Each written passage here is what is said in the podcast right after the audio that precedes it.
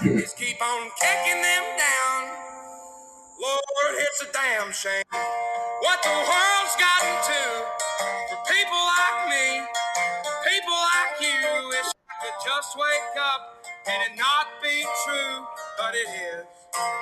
Oh, it is living in the new world with an whole soul. These rich men north of Richmond, Lord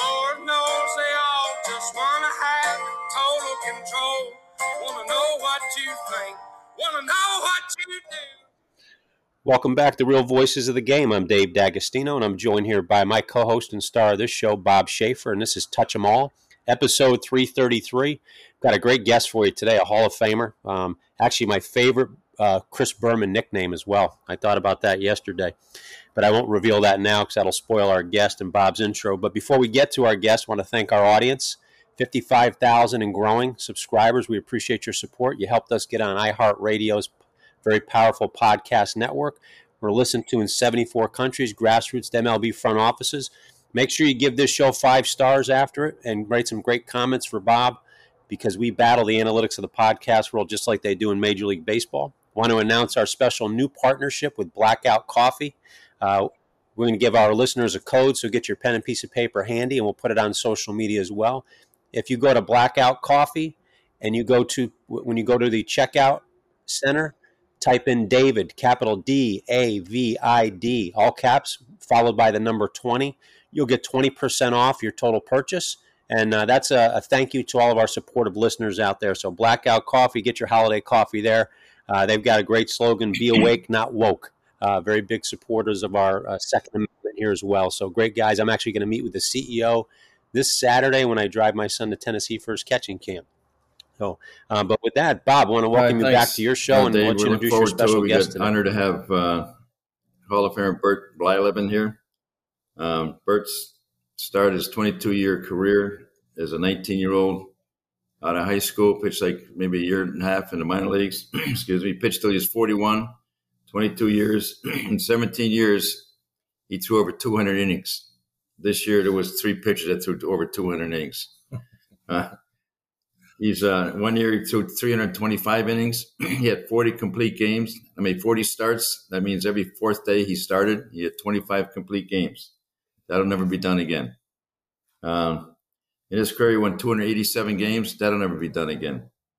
So, uh, yeah, after that, he became a pitching coach. When he retired, he uh, became a pitching coach uh, with the Netherlands and the WBC. He recently retired from being a color analyst for the Minnesota Twins for about 15 years. It was 25 years. Oh, 25 years. Jeez. Okay, I guess I had it wrong there. but Bert had one of the best curveballs in baseball. I remember, fortunately or unfortunately, I coached against him my first year in the big leagues, 1988. And we're playing Minnesota, and he's pitching, and George Brett comes back to the dugout after Bert struck him out. And he says, uh, how the hell am I going to hit that pitch? That curveball starts in my neck, ends at my ankles, and somewhere in between it goes over the plate. He said, I can't hit that. I said, well, a whole lot of other guys never hit it either. He struck out over 7,000 people, I think. But anyway, further ado, here's Bert, and we'll get it going here. Well, Bob, thank you for having me. I'm looking forward to our conversation here with you and Dave, and, uh, you know, looking forward to doing this podcast.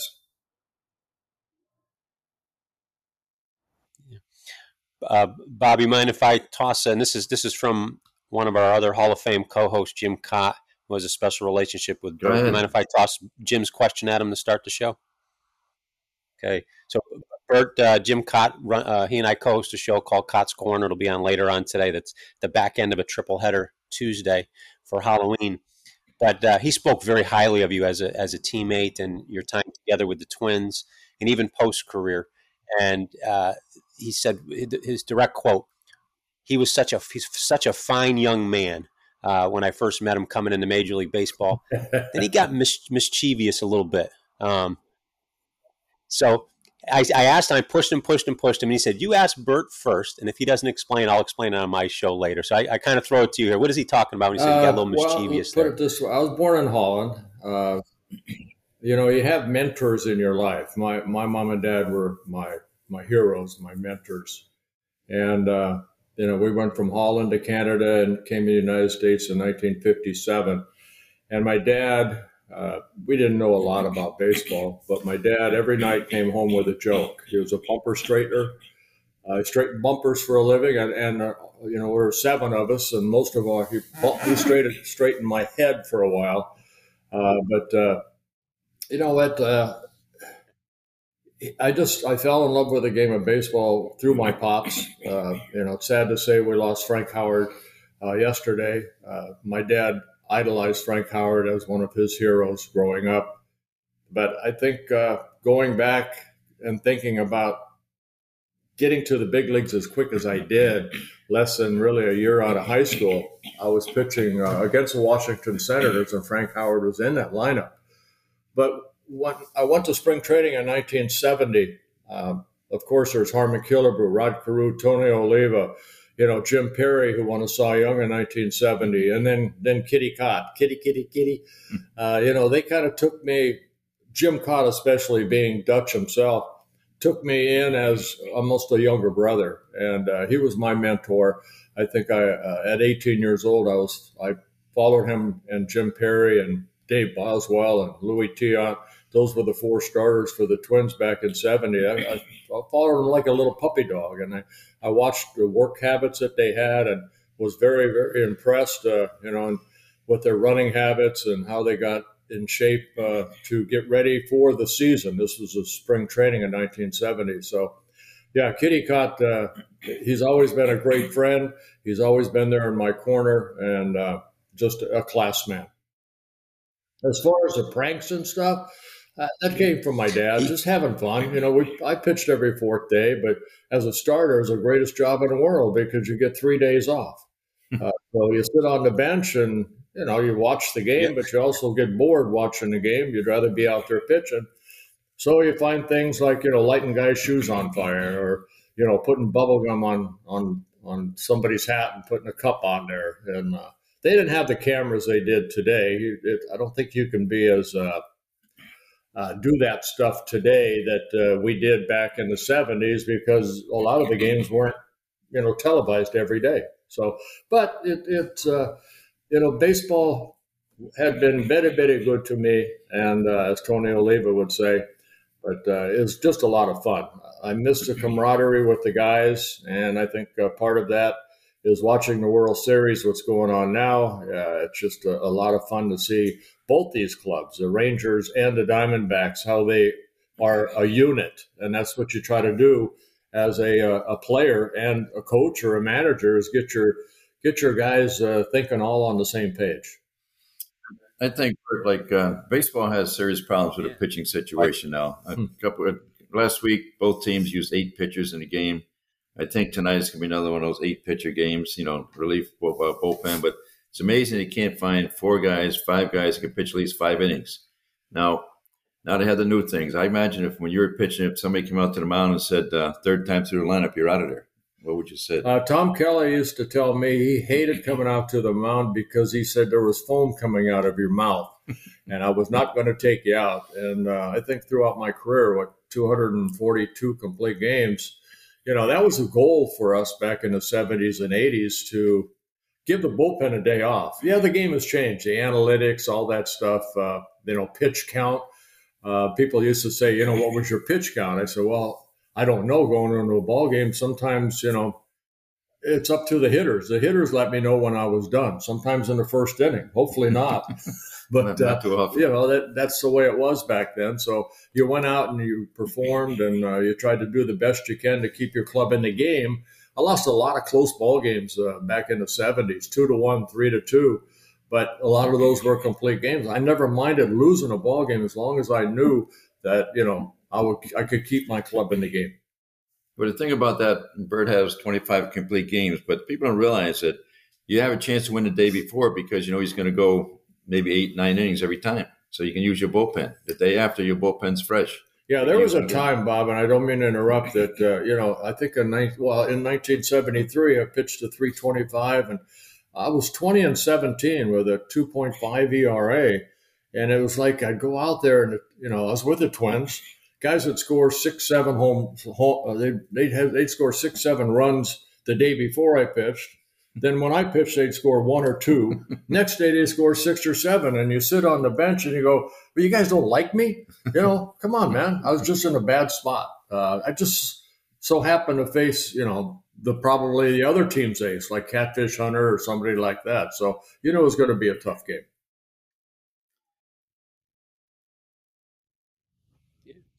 What's the, when you Bert, when you're looking at the, the way pitching is today, and Bob alluded to it, that starters don't go as deep. Well, When- I think when did Bob, that I change? Think the Why did five man that change? rotation came back in the late '80s. Uh, you know, when they started pushing starters back. Uh, you know, Tommy John had the surgery. Uh, you know, that kind of opened up guys getting hurt, elbow surgery, and then coming back. Uh, somewhere along the line, somebody came up with 100 pitches. Anything over that, you know, you're going to be under more duress. Uh, I don't really know, uh, don't have the answer to that. All I know, it has to start if they want to have starters go back to way it was, which I don't think it ever will with all the analytics that are in the game today. But it has to start in the minor leagues. I remember Bob Boone tried to go to a four man staff back in the 80s, I think late 80s. And uh, Kansas Lu- City. was it Appier? Appier? Napier, yeah. Appier got hurt, and that kind of put a, you know, kind of went back to a five man rotation. But uh, I don't know. Uh, I don't. I don't believe in a pitch count. I don't believe in all the analytics. I believe analytics are good for the game of baseball. But even the scouts, you know, that go out and see these players, they're eliminating a lot of that. Why? Because the analytics. But what scouts are able to do, they're able to sit and watch that kid's reaction. You can't. All the analytics in the world can't show what kind of in that heart of that kid and the determination that he has. So, yeah, analytics are good, but also the human being. You got to look at that person you're, looking at uh, as a scout. Well, I think uh, you know when I first started coaching, and even toward the end of my coaching career, 2010, mentality of a starting pitcher was I'm going to start the game, I'm going to finish the game. I let Sid Fernandez throw 155 pitches one day in AAA. He wanted he wanted to finish the game, so we sent him out there with 130. And at that time, it wasn't really hard and set, but 130 was a lot. So I told the pitching coach John Cumberland, we're not counting anymore. Anyway, he got to 155. He finished the game. We won three to one. He felt really good about himself, and he pitched 10, 12 years after that in the major league, so it didn't hurt him. But he was strong, and I think you know fact he threw that many pitches the next time 120 was easy. And I don't think these guys overload. They're so worried about the pitch count. A lot of them don't get better. I watch minor league games. They pitch 70 pitches. See you later. Next guy. A guy gets in a jam in the fifth inning. See you later. Next guy. They don't give a guy a chance to get out of a jam, so they never really learn how to pitch. Bob, I, to be honest with you, I was broad, I broadcast 25 years for the Minnesota Twins, starting uh, about in the mid uh, 90s, uh, 94, 95, somewhere in there. But uh, it got to the point my last couple years, pitchers would walk off the mound after five innings, and you look at the scoreboard. They have the pitch count. If I was a pitching coach, I wouldn't want the pitch count up on the scoreboard. But he's walking in, and he think he's he must have saw you know he threw 92 pitches in five innings, which is ridiculous anyway. And he actually tipped his hat, and he, he only he didn't give up any runs. He had he gave up two hits, had five shutout innings saw that he threw 92 pitches, tipped his hat, and, and uh, I've been known to cussing on on the air, uh, and, but I had really held my. I thought I, I did a good job of not cussing on the air at that time. Well, it used to be like five innings, you get a win. Wins don't mean anything anymore, No. according to the analytic guys, which is a joke. Uh, like I said, you won 487 games, and I mean 287 games in major leagues. That won't be done again because it takes four pitches for the guy to get a win. But the pitchers, starting pitchers, aren't concerned about wins because Propeller Head said it's not important for a starting pitcher to get a win. But and like there's said- more Tommy John surgeries now Yeah. than there ever have been. So there's there's a reason why uh, you know everybody's trying to throw 100 miles an hour when you're a better pitcher. You watch that uh, Montgomery with the Texas Rangers. I like him. I, I like what Kelly did in the uh, for uh, Arizona. You know they attacked the strike zone. Uh, and they kept the ball down, and they moved, you know, in and out. Uh, they pitched rather than throw. Well, I think the training. I mean, you got to tell me when you pitch. Did you lift weights? I watched you go through the weight room once in a while. I see these pitchers lifting these heavy weights. it's just a matter of you know call Dr. ElAttrache because you're going to go see him pretty soon when you do that. You know, Bob, I, my my theory was my leg strength. Uh, I ran distance. I ran cross country in high school along with other sports, basketball, baseball, one year of football. But I saw these guys running cross country, and I thought, you know what? That's for my endurance. And even at a young age, I ran throughout my career uh, distance. Uh, I'm talking five, sometimes 10 miles. I would run, especially if, if you have a bad game. I remember I had a bad game in Houston, and I could have won up probably when I was with the Pirates uh, in Houston. I could have went out and you know went up to the clubhouse and had some beers and felt sorry for myself. I put my running gear on and I went out and I ran in July in Houston along the frontage road out of off the dome and I kept running and running. I felt like Forrest Gump. And finally, I stopped and turned around. I couldn't see the dome anymore. I wanted to call Uber, but I went back. Uh, you know, by the time I got back, I got knocked out like in the third inning. By the time I got back, it was like the ninth inning. We lost the game. I got the loss for that game, but I got that frustration out of me by running distance. I always believed that my arm is nothing more than a whip. That if my legs get tired, my arm's going to get tired. So I made sure that my legs were always strong. And I go to spring training for three weeks with the Twins. I don't see these pitchers running distance. I don't see them. Uh, and even in the booth, I saw pitchers starting to tire after four or five innings because their foundation, their legs were not strong. They run little cones. They run, you know, PFPs. That's it. Go out and run. Get that strength up. That's my suggestion to pitchers. Weights, no do. I did the Dr. Jobe little exercises, maybe with a five pound weight, more circular, but never heavy weights. Yeah, well, I think that's killed the game. I think I remember the Minnesota Twins were the last team to have a weight room in the spring training, if I remember right, and nobody got hurt to speak of. I mean, now all the injuries for me start in the weight room. They fall in love with the weights and make them look better, make them feel better to a certain extent, but they throw harder and they all get hurt. It's amazing how many guys. What did you say, Dave? Was how much in money spent on guys on IL this year? We spent uh, Major League Baseball spent almost a billion dollars on injured players this year, and 65% of that was pitchers.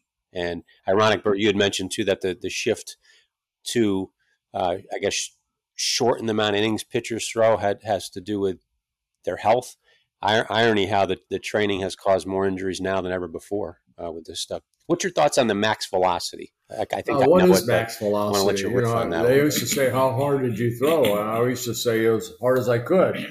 Uh, you know, I, I grew up again watching, you know, Jim Kaat and Jim Perry. I saw Jim Perry win the Cy Young in 1970 with a, a slider that maybe was 12 inches from from you know from east to west, but you know, he had pinpoint control. He knew how to pitch.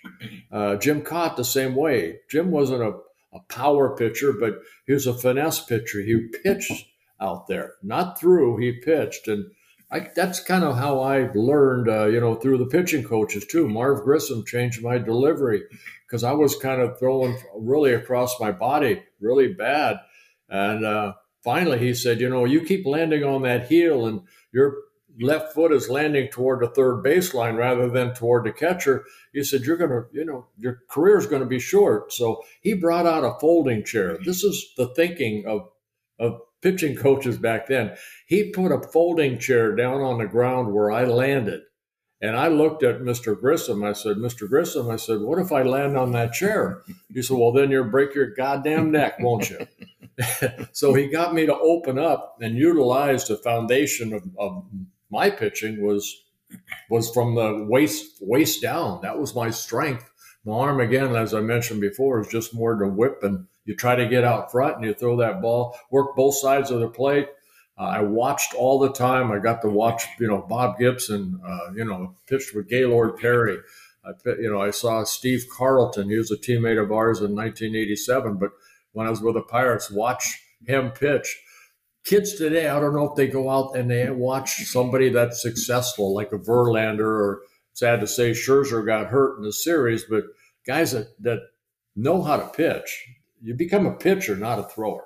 Right, they had a touch. I mean, Greg Maddux had a touch, oh. and that's what it was. They were pitchers, not throwers, like you said. the art of pitching is almost lost now. It's like how hard do you throw? You come out of bullpen to 100 miles an hour, and the velocity gets better. But I read the other day that some pitcher, I forget his name now, he's going home. He's going to get himself stronger. He's going to throw the weighted ball every day. And I mean, I don't know how good that does. All he knows is that you might as well get a doctor's appointment because it's going to happen. I mean, the yeah, weighted ball is not going. To, it's about pitching. Yeah, Bob, you mentioned Greg Maddux. I always and I love the history part of the game, and I think there are two pitchers as a right-hander and a left-hander. To me, Greg Maddux might be one of the best pitchers that ever pitched in the game of baseball. As a right-handed pitcher and a left-handed pitcher, I go with Warren Spahn. You know, guys that knew how to pitch and play the game the right way and uh, you know, the records show for themselves what Spahn won 363 games, Maddux 320 or 30. Uh, they were they were pitchers. Uh, you imagine in today's game, Dave and Bob, that you tell Nolan Ryan that he's on a hundred pitch count. No, he didn't get loose until he threw a hundred. Well, he threw 278 some games, I think. yeah. Hey, uh, uh are guys working on their craft as much? And by that I mean, you know, are they getting on the mound in between starts? Uh, and and part of what I see on you know this social media drives me crazy, but every time a kid steps on the mound, they're throwing a finite number of pitches as hard as they possibly can throw, as opposed to working on balance, rhythm, timing, feel, like you guys are talking about our guys, as you're watching, I mean, you've been in the broadcast booth 25 years. You got to watch. I think twins. they do. You guys work uh, on you know, it's more the analytics. Even in spring training, a, a, guy will be out on the mound. Uh, say a, a, a, Sonny Gray, who had a great year as a free agent, maybe uh, not in Twins uniform next year, uh, or Joe Ryan. I, I like Joe Ryan a lot, but you know, even in spring training, they would throw on the side and they would throw a fastball down and away. And then they'd stop because there's a camera behind the catcher and there's a camera behind them to make sure that that pitch was exactly you know where he wanted it. And it's like if you don't know that you have to look that on film. Come on man. That's that feel and touch. But uh yeah it's uh it's it's just a different game that these pitching coaches expect these guys to be almost like robots and we're not robots it's all about velocity it's all about velocity now I mean, there's four things to get a hitter out: velocity, change of speeds, location, and movement. And the guys who can change speeds, locate, are the ones who are going to win and be consistent. they get lower pitch counts, they get ahead in the count, and they do what they have to do. But everything, the first time somebody asks about a pitcher is, what's his velocity? well, unless you over 100, I don't think it matters because 92 right now or 94 is average velocity. It used to be like 90. Yeah, Bob, you mentioned that, you know, I came up at 19. My first trip as a player uh, in a Twins uniform to Anaheim. Don Drysdale was doing games with Dick Enberg, and Marv Grissom was my first pitching coach in the big leagues, and he knew Mr. Drysdale. And I grew up in Southern California watching Koufax, and I learned my Kof- my curveball from actually listening to Vin Scully describe Sandy Koufax's drop. Of course, back then in the '60s, before Gibson and Drysdale had all those great years in McLain in 68. The mound was pretty much 15 inches with a great steep uh, toward, home, toward home plate. Now it's 10 inches and the angle has to be on every, every field. But I had a chance to sit down and listen to Don Drysdale in the dugout in 1970. And I didn't, I, you know, I didn't say a word. I just listened and his philosophy on pitching uh, was something that I took throughout my 22 year career about being aggressive out on a mound and watching the hitter in the box, how he's approaching. If you're throwing a fastball away, you know, is he is he hitting it the other way or is he opening up a little bit? And if he's if he's opening up, you know, you and, and he's looking for that ball in, then then work away. But if he's leaning out over the plate, bust his butt inside a couple times. You know, don't be afraid to drill somebody. And Drysdale was known for that. He'd knock down his own mother if he had to, if the game was on the line. But you know, one thing I think pitchers ought to look at there's a chart. You can go to tedwilliams.com hitting chart or tedwilliamshittingchart.com. Look at that. He's got a ball in every part of the strike zone. And Ted Williams, one of the greatest hitters of all time, saying and showing that if every ball was in that box to him down and away as a left handed hitter, down and away, he would hit 230, 240, 250. What does that tell you as a pitcher? You have to control down and away. That's why I like that Kelly from Arizona. I thought he did a great job of working both sides of the plate, working down. Now with the launch angle, all pitchers are trying to pitch up in the zone. Well, you leave a fastball up in the zone, and which I did a lot. I gave up what 430 home runs, whatever. But uh, you know, you have to be aggressive, and you have to be you have to attack the strike zone. Well, you, you can't allow walks. You said it best. A located fastball is still the best pitch in baseball, and unfortunately, these kids. I watch this Florida State League. I watch higher minors. I watch the big leagues. They don't use their fastball enough. They want to trick them with a breaking ball slider, and this Florida State League had more guys throwing sliders. And I remember asking a radio guy, I said, well, what's the deal with all these sliders? He said, well, the pitching coach tells me you get more outs with sliders. Well, you do in a low A because they swing at stuff uh, out of, you know, out of the strike zone, in the dirt and so forth. But, you know, a minor league pitching coach or even a big league pitching coach that have, should make a, a pitcher better. You know, make him better, number one, starts with a located fastball, like you said, down the way fastball, get strike one, and then use the rest of the strike zone for your other pitches. But you just can't you know, you just can't throw out there and try to get breaking ball, breaking ball, breaking ball. I remember a couple years ago in spring training, one of the analytical guys said to Scherzer, you know, they hit like 138 off your slider. You should throw more sliders. And Scherzer said, well, let me tell you, if I threw more sliders, if I'd probably hit 238 because I know it's coming. So, I mean, it's a, you know, it's, it's a technique, it's a strategy, how to pitch the hitters, how to put them away, how to get to a point where you can put them away and so forth. And unfortunately, it's all about power pitches look at the pitch, look at the spin rate and all this kind of stuff. And I don't know. I think the pitcher needs a lot of help. What, Bert, what are some things you mentioned, uh, Kelly from Arizona? What are some things that you like about him as a pitcher? Because he's virtually unknown uh, to the average baseball fan, and, and, for those that didn't follow Arizona, he's really I've been very impressed with him in the playoffs. Well, first what of all, I think the biggest thing, and, like about him as a young pitcher? Only what I don't know that much about him, but listening to the you know John Smoltz talk about him and, and Joe Davis uh, talk about him, the kid had some failure. I think one thing when you get to the big leagues, or even if you sign a minor league contract, you cannot be afraid to fail you have to go about your business and be as consistent as you can be. But uh, I like him because, you know, I always told myself three things out on the mound simple. Keep it simple, stupid. Okay. Stay back, stay tall, work out front. What does that mean? You know, I told Joe Ryan this, I've told other pitchers this stay back, meaning stay over the rubbers. Allow your arm to catch up to your body. If you go out too quick, your arm's going to drag and you're not going to be able to put the best pitch, you know, location. Uh, stay back, work out front, meaning, you know, uh, stay back, stay tall. You know, there aren't too many guys like Quisenberry and, you know, Kent Tekulve that, that threw from underneath. Most of us are, are tall pitchers, other than maybe Tom Seaver. You know, Tom Seaver was a driver, he drove low. But stay back, stay tall, meaning stay over the rubber, and then work out front. Get your arm out front. Reach out toward that catcher's glove, and you, don't throw it to the glove. Throw it through the glove. Those little simple things that I just told myself over and over. I had a glove one time that had all kind of cuss words on it because I was calling myself all these names by not remembering. Stay back, stay tall, work out front. Simple.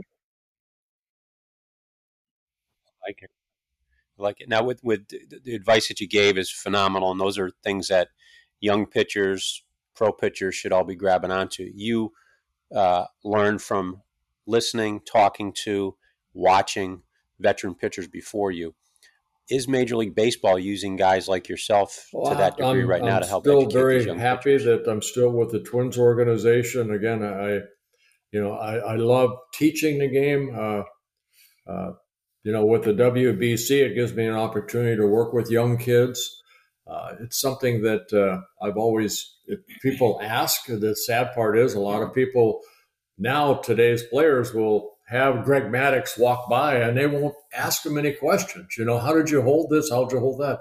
You know, they talk about my curveball, you know, that I had a, a good curveball. Yes, I did. I had a lot of confidence in throwing it over at any time, but my fastball set up my curveball. If I could not locate my fastball inside part of the plate, outside, especially down and away, that was my bread and butter, the two seamer.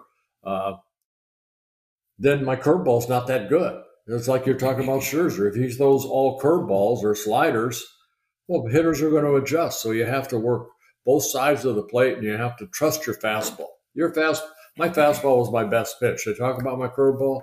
That, that was my strikeout pitch. Another thing I learned as a scout, sitting behind home plate, you look at the pitchers that I think deception is a very important part of pitching. I mean, hitters don't pick up the ball on some hitter on some pitchers. Other pitchers later on, way back, fly open, and you see the ball before it's like even heading toward home plate. I was sitting next to Greg Maddux one night in uh, in Dodger Stadium. We pitched for us, and Lincecum was pitching against us with the Giants, and uh, had kind of a violent delivery, not a really big guy. And I said, Greg, you think he's going to blow out? He said, he might not blow out, but he might tire out. But he repeats his delivery. And repeating your delivery, I think, is very important for a pitcher at the same release point every time on each pitch and repeating delivery. But it gets back to pitch count again. If you only throw 60, 70 pitches, it's tough to repeat that delivery. So the more you throw, the better you have a chance of repeating that delivery. And I just think that the pitches should be extended out 120, 130 pitches. And there's only a few guys that do that. Verlander might do that. Scherzer might do that. But they, they baby these guys. And it's just, it's too bad because, yeah, in the meantime, more guys get hurt. And if you don't, if you get hurt, you can't get better because you got to pitch to get better. So they get hurt and then they don't get better because they don't throw enough to get better. Well, it's it's a it's a new age of this game, but I think slowly they're going. They will get back to hopefully pitchers, uh, unless they change the rule that if you go seven innings, that's considered a complete game, no matter if you uh, go nine or ten uh, in the game. But I, would like to see it, but it has to start in the minor leagues. Uh, these kids are pitching in the minor leagues every five or six days and they're expected to go five innings. How can you move up into an organization and then get to the big leagues and they want you to go six or seven innings when you haven't really done it in the minor leagues? Well, I was looking at your stats. I think in you're 19 years old, you started in the minor leagues, get to the big leagues, and overall you pitched over 200 innings at age 18 or 19. I mean, right now, a kid signs out of college, even they're lucky to get 30 innings in, maybe right. 40. I mean, how are you going to get better? You pitch 30, 40 innings. Yeah, and Bob, you mentioned too, there are certain hitters, and as you know, you need mound time, I think, to learn how to pitch. You know, I was 19 years old. I had a fastball and a curveball. That was it. You know, but I learned watching other guys a changeup, uh, you know, a, a two seam fastball. I learned that as time went on because of the way the hitters were were attacking me. I guess. Uh, and then you know you pick the brains of the guys that have been through it, the Jim Kaats and the and the Jim Perrys and the Tiants and the Boswells when I first came up. So you, you learn the game by asking questions and you talk about pitching. Uh, so you know it's it's takes time. There were times you know like oh, I'm going to mention I gave up a lot of home runs. Ron Kittle I think hit the most off of me, nine of them. I remember I'm pitching for Cleveland. He's with the White Sox. He comes up the first time. Of course, when you know somebody has success against you, guess what? Ball one, ball two, you fall behind, you have to come in with a pitch, boom, he had a home run his first at bat. Next time up, I said, I'm done. Next time, second time, you could talk to Ron Kittle. I hit him right in the ribs. I thought, you know, get him off the plate. He sees me too good. All right, third time up, I threw a breaking ball down and away in his third at bat. He hit it over the right field fence. I said, I give up. Okay, what do I do? And I sat there and I watched and I watched. I think we had uh, Mark uh, Eichhorn. I um, he was a sidearm pitcher, and I was watching him in the, ne- the next day against Kittle in relief. And Kittle didn't have that same swing because of the angle. So the next time I faced Ron Kittle, I didn't throw from on top. I went sidearm and I had better success against him. There are some hitters that you can see that see the ball coming out of your hand as soon as you release it. And then other guys, you know, like you're talking about, Bob, they have a tough time adjusting. They don't pick up that ball right away. Right. You know, the Tony Gwynn's, the Rod Carews, the Tony Olivas, the great hitters, Wade Boggs, they can pick up that ball right away. And you know it. And you just hope that you can make that one pitch to get a ground ball short rather than that you know line drive double to uh, to left center.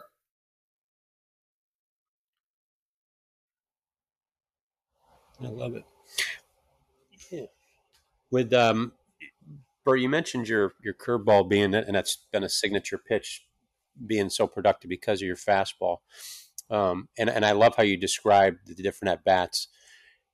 When you were pitching, um, or when you were off the mound, you were watching hitters and how they adjusted based on your, your verbiage. With today's you know dugout use of the iPads, are, are kids more focused on, or are young men more focused on them as opposed to? I think to you have to adjust to the, the stuff box? you have that day. Again, we're not computerized. I always looked if I could get through the first three innings and and two things the kind of stuff I have, if my two seamer sinking, if I have good location of my fastball down and away, how my curveball is, I'll learn that in the first two innings. Also, what is that umpire behind home plate giving me? If he's giving me a little bit away, well, then I've got to, if I go inside, I have to miss hard inside. So, but I have to be able to hit that spot down and away. So eh, there's the first three innings to me were always so important. I'm going to give up some runs in the first inning because I'm coming out of the bullpen. Now I get eight pitches. You're in that crowd atmosphere. You're not focused as well, I think, at the start of the game as you would be later in the game because you've already gone through some tough times. So a lot of pitchers will give up runs in the first couple innings. But once you get them through that third inning, now they know, and I, I knew what my stuff was that day. How's my curveball breaking? How's my fastball? How's my changeup? And uh, that's why I think you know you go deep into the ball game because you learn how to pitch rather than throw for five innings. Well, I think another thing, pitchers, young pitchers especially, should throw more batting practice. Uh, yeah. If I had to do over again, running the minor leagues, I'd have pitchers throw batting practice more often. I'm talking about batting practice, not pitching practice. Yeah.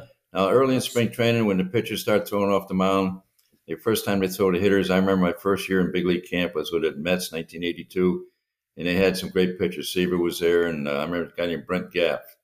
And throwing, standing behind the cage and watching these pitchers throw batting practice, it's amazing how much movement they got on the ball. They weren't trying to overthrow; they're just trying to throw maybe 80 percent, and the ball had great movement. Every one of them had a great movement, and the hitter said, "I can't hit that stuff." So I just think, especially young pitchers in the low A ball or the, or the double A, even then in between starts, they should throw batting practice where they learn how to locate, change speeds. And, you know, changing speeds is probably the most important thing to get hitters out. Yeah, you know, I remember in the seven, early 70s, if uh, I had a bad outing, which I did, you know, maybe you don't go three innings, uh, and I'd throw batting practice.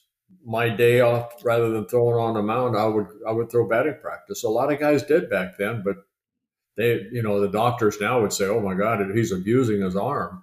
You know, he can't do that. Well, I'd rather throw BP than throwing 10 minutes uh, on the side. Well, that's good. I remember I played golf with Robin Roberts about 35 years ago. Sammy Ellis was my pitching coach in, in the minor leagues. And, uh, know, when I ran the minors for Red Sox, but him and Robin were good friends. They played golf together up in outside uh, Tampa there. And he told me he pitched every fourth day, and sometimes he threw batting practice in between starts. Yeah. I said, Your arm ever hurt? He said, Well, it felt a little funny, but the more I threw it, the better it felt. And I know from throwing batting practice. I mean, I threw batting practice every day when I was coaching. And it's like, you know, first few throws might hurt a little bit, but the more you threw it, the better you were. And I remember in Kansas City, you throw for 20 minutes. I kept looking back. I thought the clock stopped. And it was like 105 degrees on a turf. But, you know, the more you throw, the better you feel. And that's what it's all about. And I got to pitch with some great guy, Gaylord Perry. I learned so much from him. Not a spitter, but uh, I learned so much from him, the determination. And you know, from Jim Kaat. I was very fortunate at a young age to be around guys that had a lot of success already, but wasn't they were not afraid to share that success into my little pea brain that I have.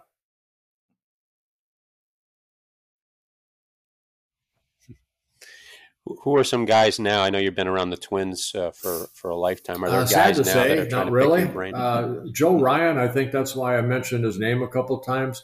I, I see a lot of potential in him. I think that uh, he needs to learn. Uh, he's got to came up with a very good changeup, but he's got to come up with, and I'm going to talk to him in spring training about it. And I have his phone number, and I've been thinking about calling him on it, but I don't want to step on the the toes of the pitching coach. You know uh, what his winter workout will be, but. I like that two seam sinking fastball. As long as you control that fourth seam fastball, and I'm just throwing fastball here, if you can throw that, if it's a right-handed hitter and you can hit that spot down and away for a strike six out of ten times, then you know that's the only pitch I wanted coming out of out of the bullpen was control of my fastball. The two seamer is a fastball down and away to a left hander. So if I face say Rickey Henderson to start a ball game, and he gets on first base, if he doesn't steal, if there's a left-handed hitter up, say like North, I want that two seamer down and away. And I'm already visualizing if I make the right pitch, and a lot of it is the art of visualization when you're out on that mound of making that quality pitch. You see it in your mind. Now you have to execute it. I'll throw that two seamer down and away to North. He'll let a ground ball to my shortstop. We'll turn a double play. That's the way you have to think. That power positive thinking has to be with you out there all the time, and you have to visualize the pitch before you throw it. So, yeah, is the art of pitching. That's the attack mode. Yeah. What, what now? You mentioned stepping on toes for pitching coaches. You're a Hall of Fame pitcher, one of the most accomplished pitchers in our in our great game. Um, how would your vi- advice, or well, why would your advice I just, be uh, you know, they have, stepping on toes? They have all the analytics in front of them. They have so many cameras, and I think they they almost are putting everybody under one hat. And I don't mean to be this in a negative way, but players today, I don't think they appreciate what we did. I appreciated what Gibson's and the Spahns and all those guys did prior to me. It's a different era. But if you don't want to learn the game, if you just want to go out there every fifth day and throw five innings, you know, that's your makeup. You know, I, I don't understand that. Why would you not want to be that guy that when you come into the dugout or, or come to the clubhouse that day, a reliever will come and say, Oh, you're pitching good, or you're starting, I got a day off. You know, that's what you want.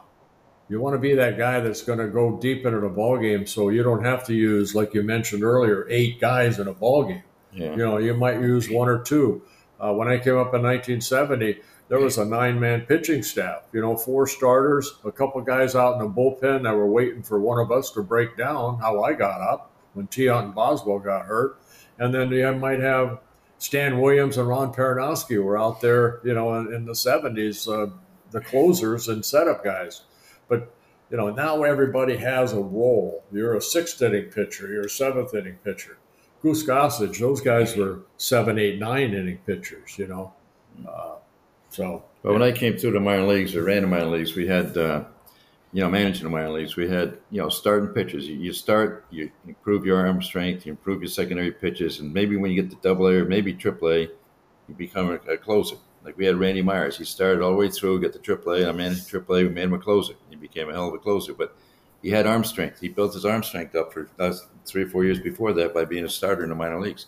You even now, look at the World Series now. I mean, what are they going into Game Four with the bullpens? Yeah, come on. You're telling me you don't have people that can go at least five or six innings? That, that's what's sad for the game when you mm-hmm. have to have a bullpen day in what might be, you know, a deciding game in the World Series. Right. Well, they moved these kids to the bullpen early in their career. They never really learn how to pitch. They put them in a bullpen in college. They get drafted out of college at high round because they're closers or you know setup guys even. But I mean, to me, you got to learn how to pitch. And the only way to learn how to pitch is pitch innings, repeat your delivery, uh, command your secondary pitches, locate your fastball, which makes you a better pitcher. We had a thing. Sammy Ellis was a minor league uh, coordinator, pitching coordinator, and he had a thing to get from rookie league to A ball. You got to be able to do this. A ball next, you got to be able to do this. It all started with A ball. You had, to, I mean, rookie league. You had to be able to learn how to throw a changeup, which is probably one of the best pitches in the game, to neutralize the opposite you know, right-hander against the left-hander and so forth. But but we had criteria to move to the next level. But it was all about location, change of speeds, and you know, it wasn't so much about you know, velocity is nice because you could you know get a lot of mistakes get away a lot of mistakes, you get great velocity. But when you try to manufacture velocity, everything flattens out, and that's when you get ripped. See, I'd like to see a four-man staff in the minor leagues. I think you learn, like you Bob say, the more you throw, the better off you're going to be. But I remember 1969, my first year, just out of high school, we had a manager, Fred Waters, in rookie ball in Sarasota, Florida and of course, all high school, we were trying to impress everybody on our ball club. There's about 30 of us in rookie ball trying to get to the next level.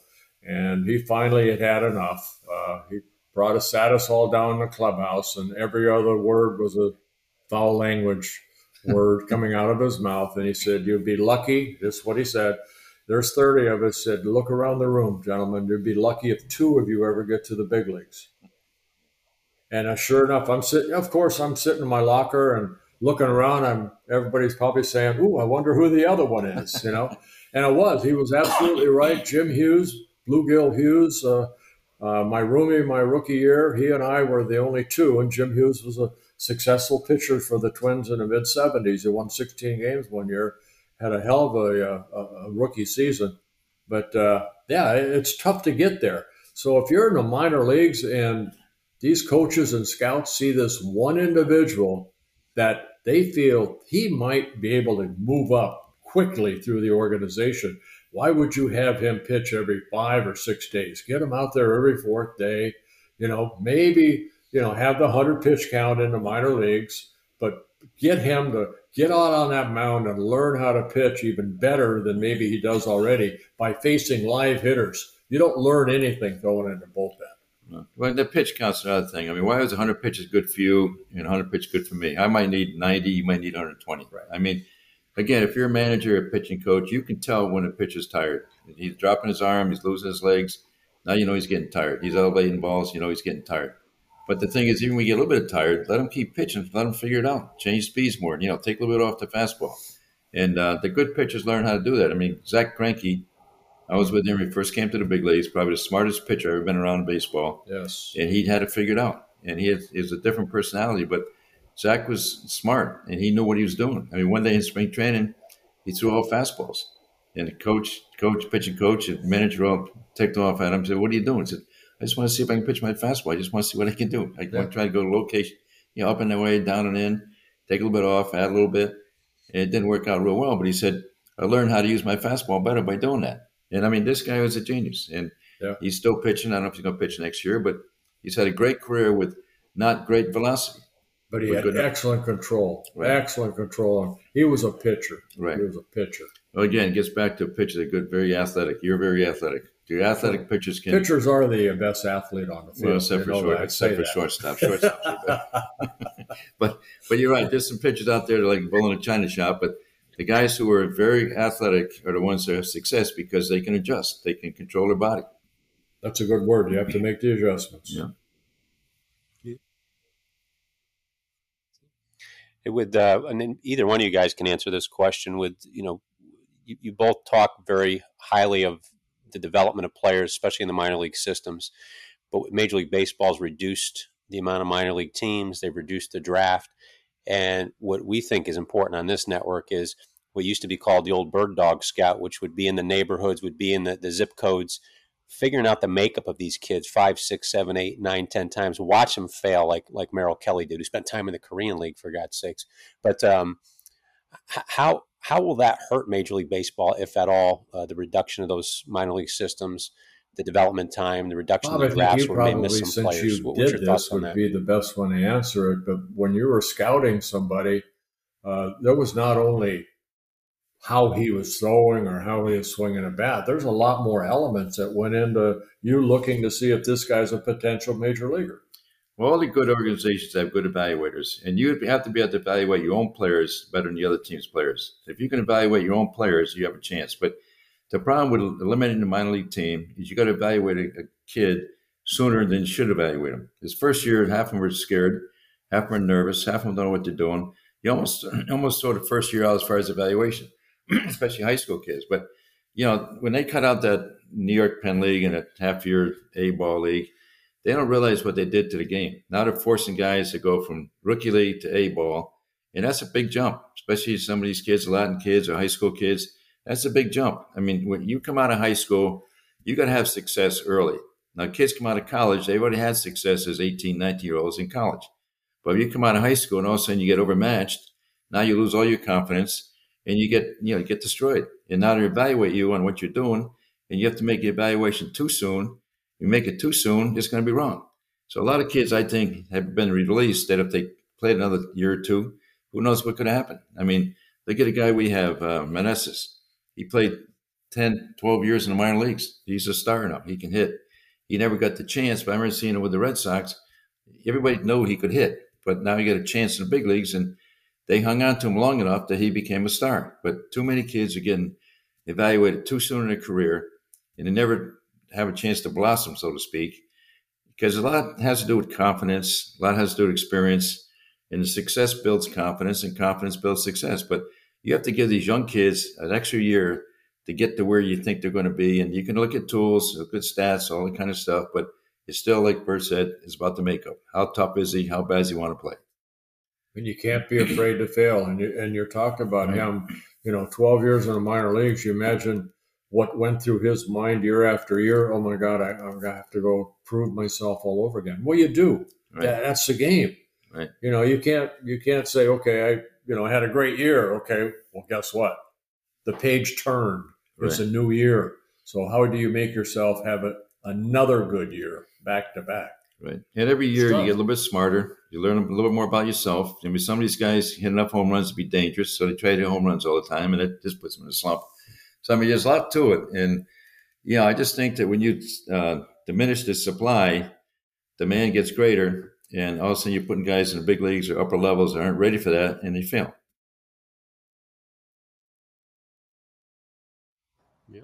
That's a good point. And we, we've we've kept Bert for almost an hour here. I've got one more it's question okay. I get paid Bob, by the hour. That's all right. fire away to, to finish. Think for one hour, you get for two hours.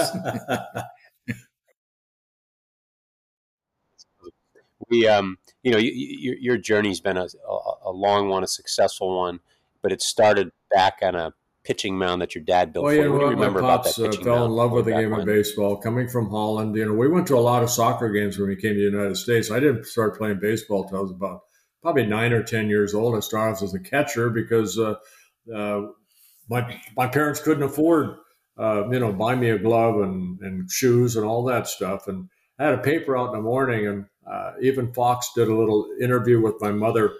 Uh, God rest her soul, but uh, uh she said uh, that uh, Bert wanted to play little league, and he said, you know, we we didn't think you know we could afford for him to play. And in the paper out, I came home one day and I said, "Mom, mom, I got a good arm because I threw the paper on top of the roof." and they let me play little league. I started off as a catcher, and I remember my first little league coach, Mr. Price which was a fireman. He uh, saw, I guess, that I was throwing a ball back harder to pitcher than he was to me. And he asked me if I wanted to pitch. And he gave me a glove. And, uh, you know, the rest is history. But I fell in love with baseball. My pops uh, would catch, play catch with me uh, when I got home. But as I got older, I started throwing a little bit harder. Uh, so we used we used to at our old house in Garden Grove, California. We had a horseshoe pit in the backyard. My Pops and I and my brothers and my sisters, we play horseshoes all the time. He built a mound behind one horseshoe pit, uh, went out and got dirt and clay and did a good job of building a mound. And on the other side of the horseshoe pit, uh, he put a, a chain link fence, kind of like with a canvas. We came up with a canvas and put a little strike zone on that canvas. And I had maybe, you know, five or six baseballs.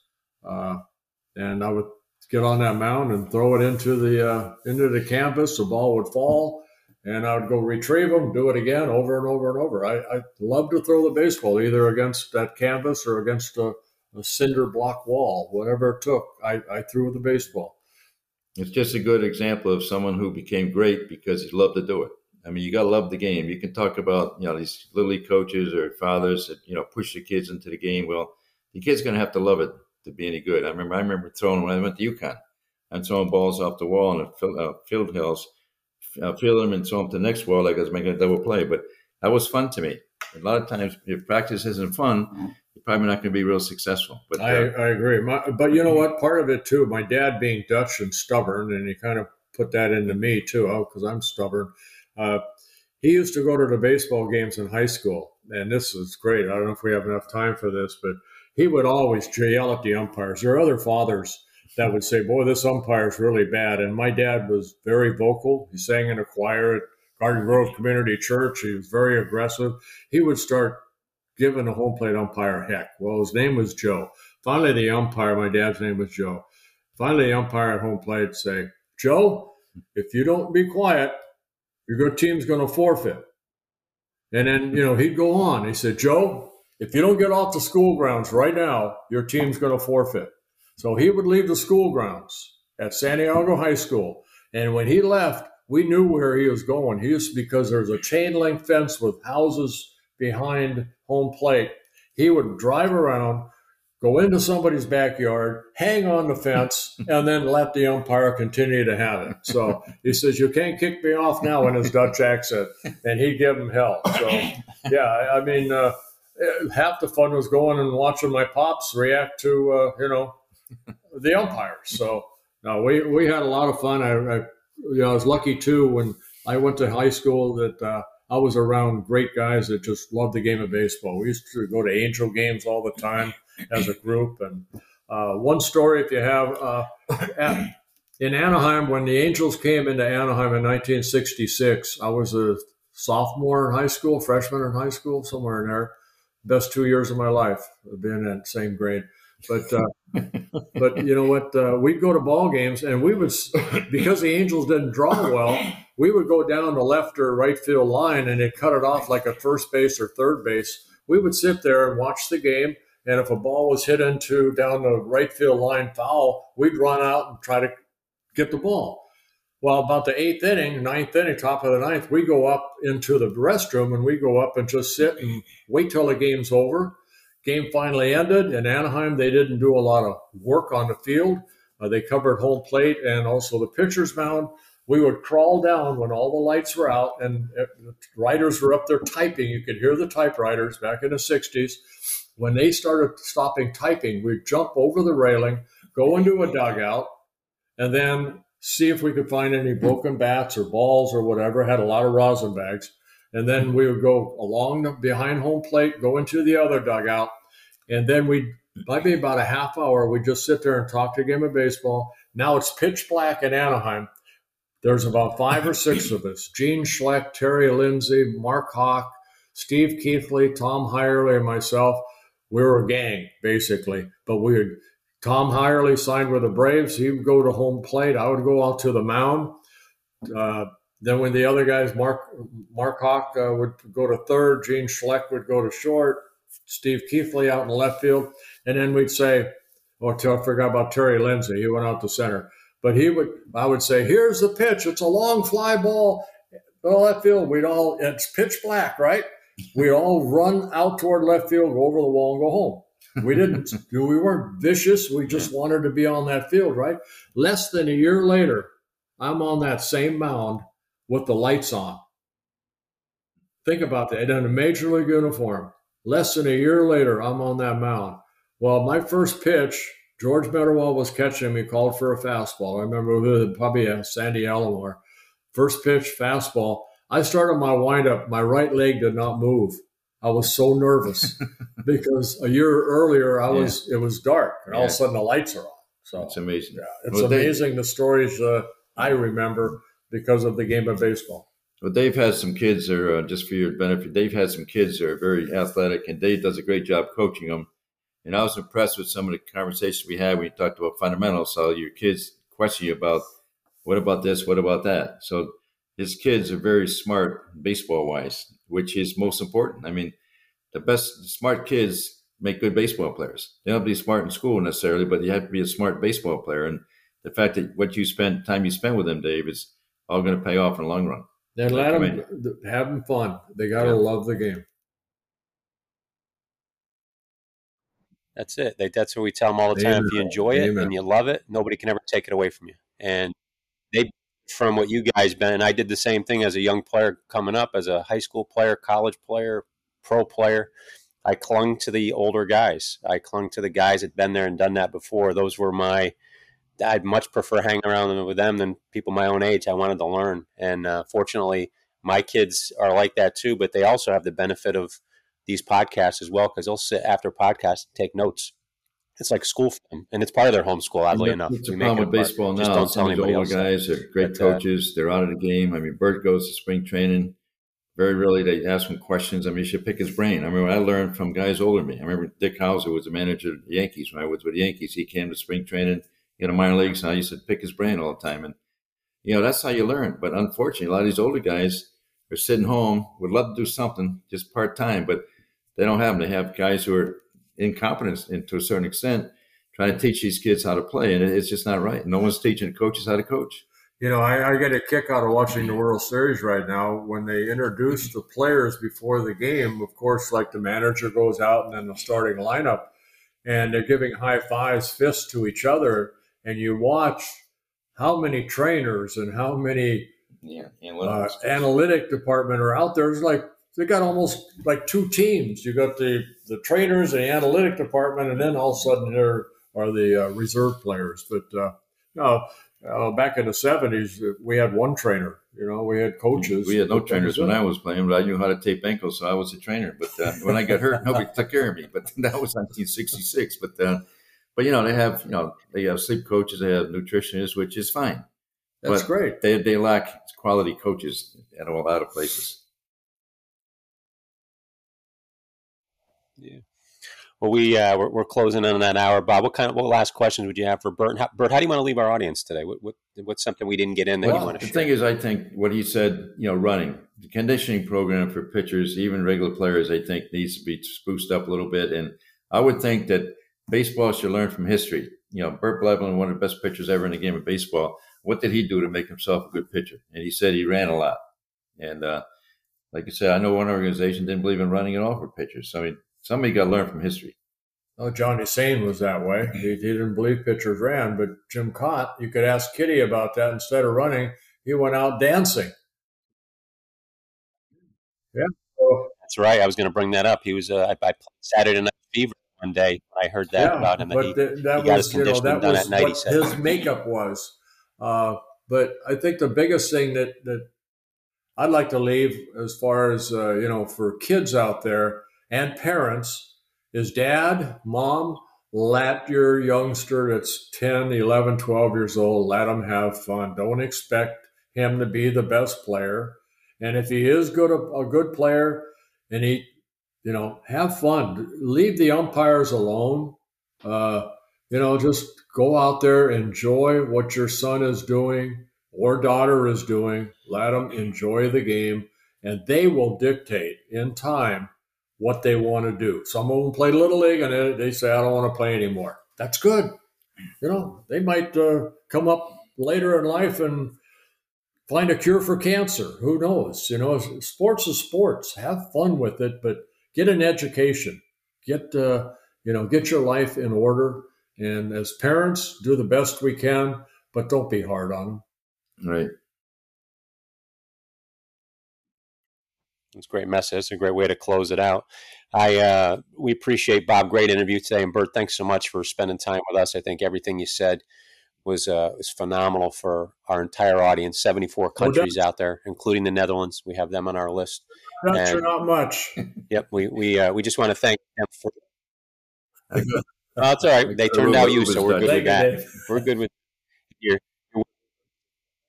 Yeah, no worries. Boy, you're welcome back to the show anytime, and I'll tell Kitty you said hello. I've got him in a couple hours here for his show. And to our 74 countries, 55,000 plus subscribers, thank you for your support. You got us on iHeartRadio, one of the most powerful podcast networks going. And we're one of their heavy hitters now. Because of that, we got you a little bit of something out there. So go on to Blackout Coffee, uh, 20% off. Use the code DAVID, D A V I D, all capital 20. You get 20% off your whole orders. Order your Christmas coffee now, hand it out as gifts later on down the road. And for us at the network here, real voice to the game, touch them all with Bob Schaefer. No, thank you, thank you, Bert, Bob. thanks time, so much for a great your show. Expertise and your stories, it was awesome. Oh, you're welcome. Kitty, kitty, kitty.